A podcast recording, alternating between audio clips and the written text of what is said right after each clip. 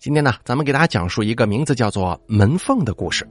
大概以前也讲过一个同名字的故事，但是两者完全不同，作者都不一样。希望大家仔细甄别一下啊。本期节目作者脆脆的小南瓜由大凯为您播讲。我骗了你，其实我跟你妈根本就没去旅游。病房内，南爸粗糙厚实、带着茧子的手不停的挠着头皮。从小到大，他的脸皮就厚，让他歉疚的事情，五个手指头就能数得过来。如今面对病床上脸色苍白的儿子，他深深的感觉，此刻的自己像个未出阁的小姑娘，又羞又臊。几次开口想解释，可是话到嘴边，又不知道该从何说起了。咱们把时间回到三天前，阿南，阿南。你看门缝那里是不是有什么东西啊？是漆黑的夜，阿南感觉有什么人在推搡着自己，耳边传来若有若无的呼唤。温暖的棉被不知什么时候被掀开了一半，寒夜的凉气一下子就钻进了阿南的五脏六腑，使他情不自禁的打了个寒颤，生生被冻醒了。哎呀，吵死了！大半夜的干什么？阿南的眼睛被困意压的只眯开了一条缝，嘴里不耐烦的抱怨。与想象不同的是，回应他的只有越来越浓郁的夜色。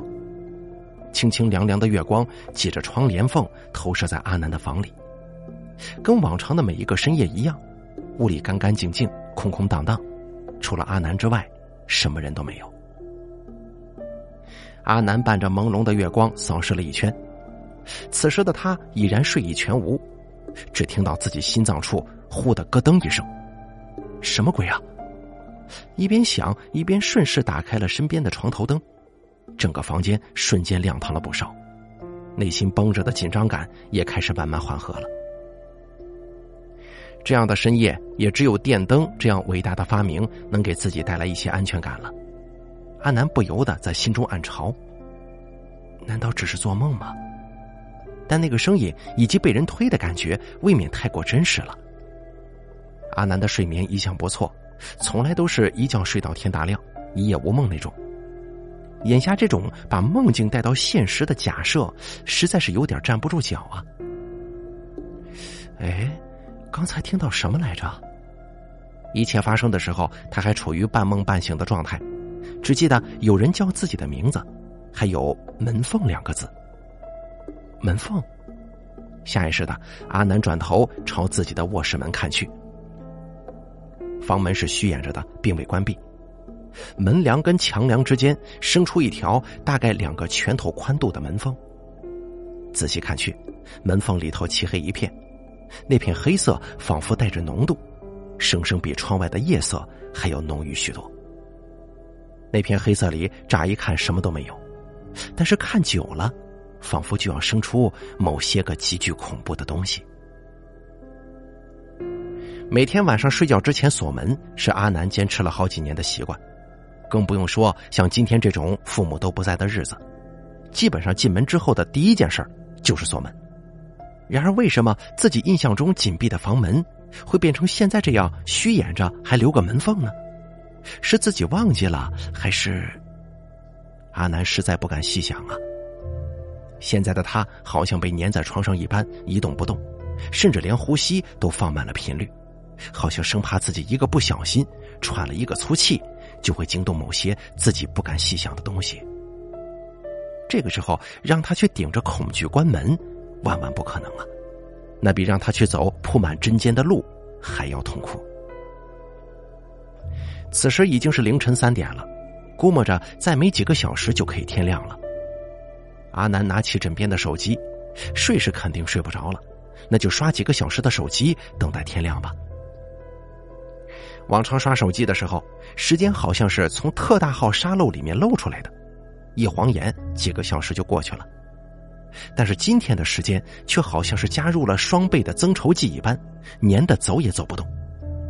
在经历了朋友圈、微博、抖音三个回合的轮番刷下来。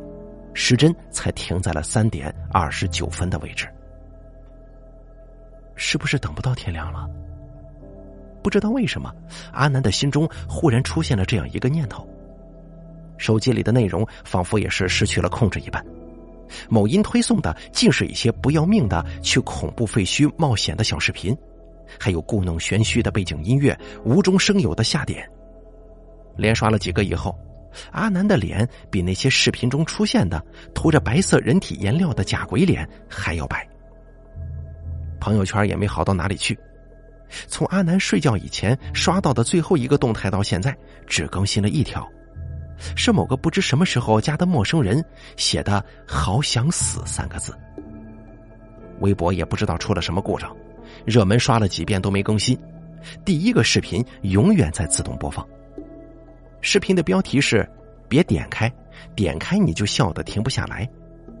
视频内容是某个主播做搞笑视频的反应，全程一句话也没有，只是不停的笑。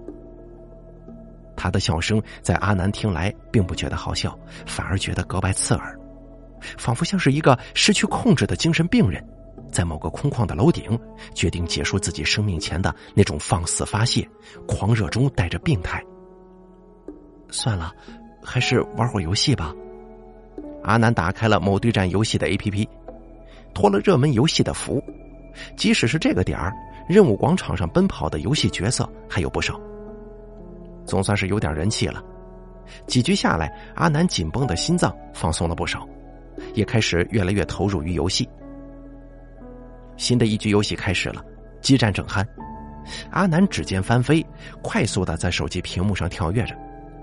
游戏角色的大砍刀正要给对手致命一击的时候，手机却卡住了。伴随着卡顿的背景音乐，使着绝招飞在半空中的游戏角色开始虚跳。手中的大砍刀欲砍未下，只是小幅度并快速的晃着，像是被小孩子抢走的提线木偶，在空中被胡乱挥舞出荒诞的节奏。妈的！眼看胜利在望的阿南禁不住低声咒骂了一声，也不知道打了多久的游戏，打得他有点口干舌燥了。趁着游戏卡顿的劲儿，他伸手想去拿床头柜上的水杯。身子只顺势转了四十五度，就这个四十五度的方向，阿南的眼睛就对上了那个不久前令他恐惧无比的门缝。那个门梁与墙梁之间生出的一条大概两个拳头宽度的门缝，里面的黑色还是浓郁的深不可测。不同的是，刚才还空空荡荡的门缝，此时却塞着一个人，一个男人。这个男人侧着身子，好像贴着门框，又好像没有，身形感觉不似常人，极度瘦小，四肢仿佛是干柴堆里挑出来的最细的四根，僵硬的插在那说不上是衣服的破布里面。他就这么站在那个深不可测的门缝里，在黑暗和昏黄的交界处看不清五官样貌，只露出那半个眼睛格外显眼，斜斜的看过来。好像下一秒钟就要跟阿南对视上了。他不是人呐！就那么零点零一秒的瞬间，阿南就得出了这个惊悚的结论，因为他那一双干瘦的不像样的双脚和踝关节呈一百八十度，直接没落地，就这么直直的悬在空中啊！这个时候，空气停滞了，阿南感觉自己的血液仿佛从大脑灌到脚底。在缓缓的流逝消散，直到那一股温热消失殆尽，只留下满腔的冰冷刺骨。四肢情不自禁的开始颤抖起来，心跳的频率快到好像下一秒钟就要出故障罢工了。大脑一片空白，所有的思想意识只剩下恐惧两个字。一个浑厚的游戏结束的男音，从放在一旁的手机中发出来。游戏停留在一局结束的界面，屏幕显示阿南的角色被反杀了，就那么安静的躺在地上。花里胡哨的游戏界面投射出五彩的灯光，照得阿南的脸忽明忽暗。而正是这突兀的一声响动，好像惊动了门缝里的那个怪物，他干瘪的额头开始慢慢的靠近门框，一下又一下的敲击着。阿南本就已是吓得血色尽失，而这一下子三魂七魄更是去了一半。他这个房间实在是太小了，小的即使他直视前方，余光也足能够把那个怪物的一举一动看得一清二楚。那只怪物，它的额头先是有节奏的撞向门梁，然后越来越快，越来越重，仿佛重到下一秒钟，那个敲击的头盖骨就会撕碎开裂，然后脑浆四溅。恐惧到无法呼吸，可能就是像现在的阿南这样吧。他深深的觉得自己好像失去了呼吸的能力，鼻腔里的气体只出不进。可能每个人被吓死之前，就是这样的感受吧。求生的本能让他逐渐恢复了思考的能力。一定要逃啊！陷入极度恐惧的思维里出现了“要逃”两个字，可是身体跟不上大脑的反应。历经血液倒流，恐惧的四肢仍旧僵直，想动却不能动。动起来呀，动起来呀！阿南在心中不断的嘶吼着，尝试恢复四肢动力的同时，他还在恢复思维的脑子里强迫自己想出逃生的方法。而事实是在这么狭窄的空间里，自己的任何举动都只能是在那个怪物的眼皮子底下发生啊！如果他跟所有恐怖片里的鬼一样，都是有个吓人的过程，然后目的是杀人，那么即使我有通天的本事，肯定也是逃不掉的。反正最坏的结果就是一死，那么只能赌一赌了。通过这么一番思索，阿南感觉自己瞬间清醒了很多。他用几秒钟的时间定下了一个简单的逃亡计划：先用手机吸引他的注意，然后用最快的速度从窗户逃生。因为阿南的家在一楼，他的床刚好靠着一扇窗户，所以这个优势也增加了他顺利逃生的几率。也只能这样了。阿南动了动手指，确定自己可以正常活动以后，他的手以常人不易察觉的非常缓慢的速度。前进，伸向了手机，同时用余光观察着门缝怪物的一举一动。拿到手机了，在进行下一步行动之前，阿南再次转动眼珠向右，朝门缝方向看去。那怪物斜斜的眼睛，不知什么时候已经完全看了过来，刚好对上了阿南的视线。只听吱呀一声，眼见门缝越变越大，出于某种未知的力量，门。被打开了一半，伴随着刺耳的头骨卡顿声，怪物慢慢的转过头来了。虽然那速度慢的好像是没有变化一样，但是在阿南看来，对方像是开了倍速一样，每移动一寸，阿南的心就紧一寸。直到那张脸完全正过来，直视他。那是一张怎样的脸呢？整张脸的颜色可以用青灰来形容。所有的肌肤仿佛被泥土埋藏了数十年，毫无生气。室内昏黄的灯光也没能给他带来一点温度。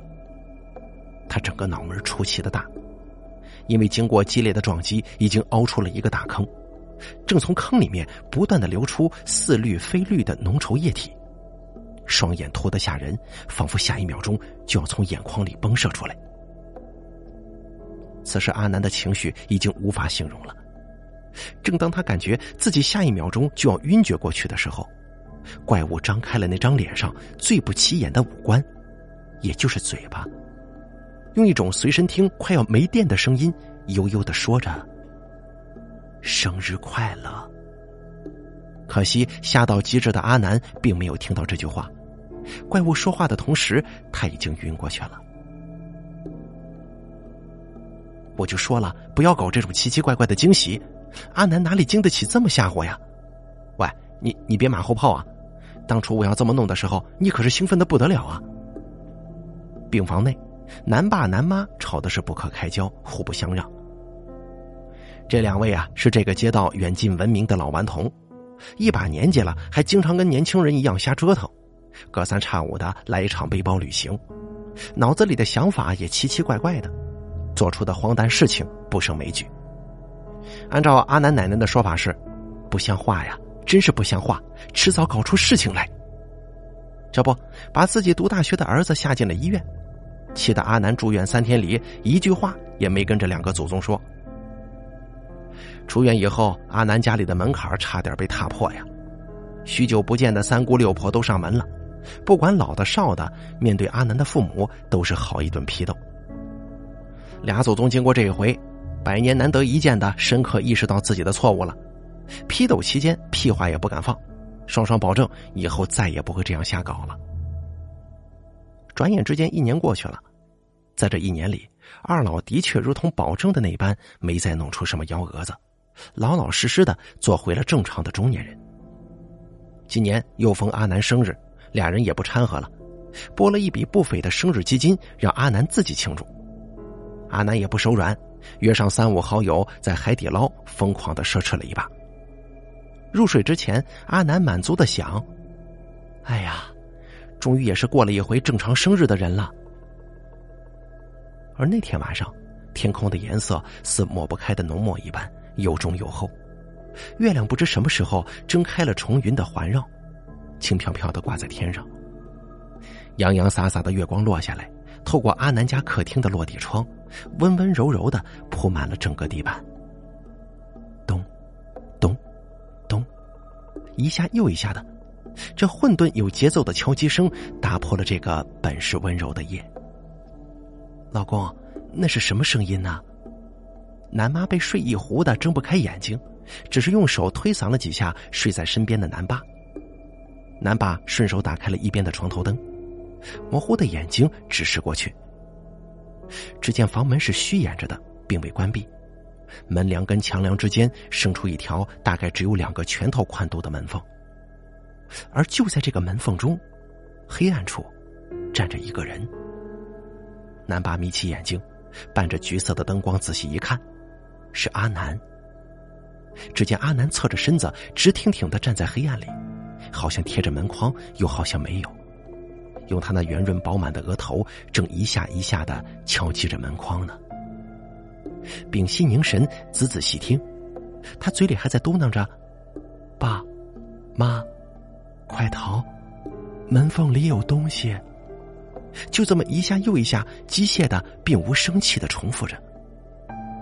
南爸南妈看到此情此景，哪里还有睡意呀？心中不由得阵阵发毛，不约而同的想：这下玩笑真开大了，儿子都来报仇了。阿南呐，是爸爸妈妈错了，我们给你道歉。这个玩笑可不好开呀，你别闹了啊！首先开口的是南妈，她那如同月光一般温润的嗓音，轻轻柔柔的说。可是与想象中不同的是，阿南好像并没有停止的意思。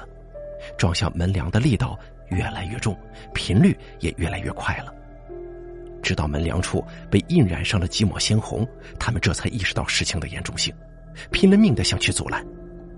可是他们的身子好像被强力胶水给定住了一般，一动也不能动，眼睁睁的看着那一片鲜红越来越浓烈，而那一阵阵有规律的敲击声再也没停下来。好了，门缝的故事就给大家讲到这儿了。感谢您的收听，咱们下期节目不见不散。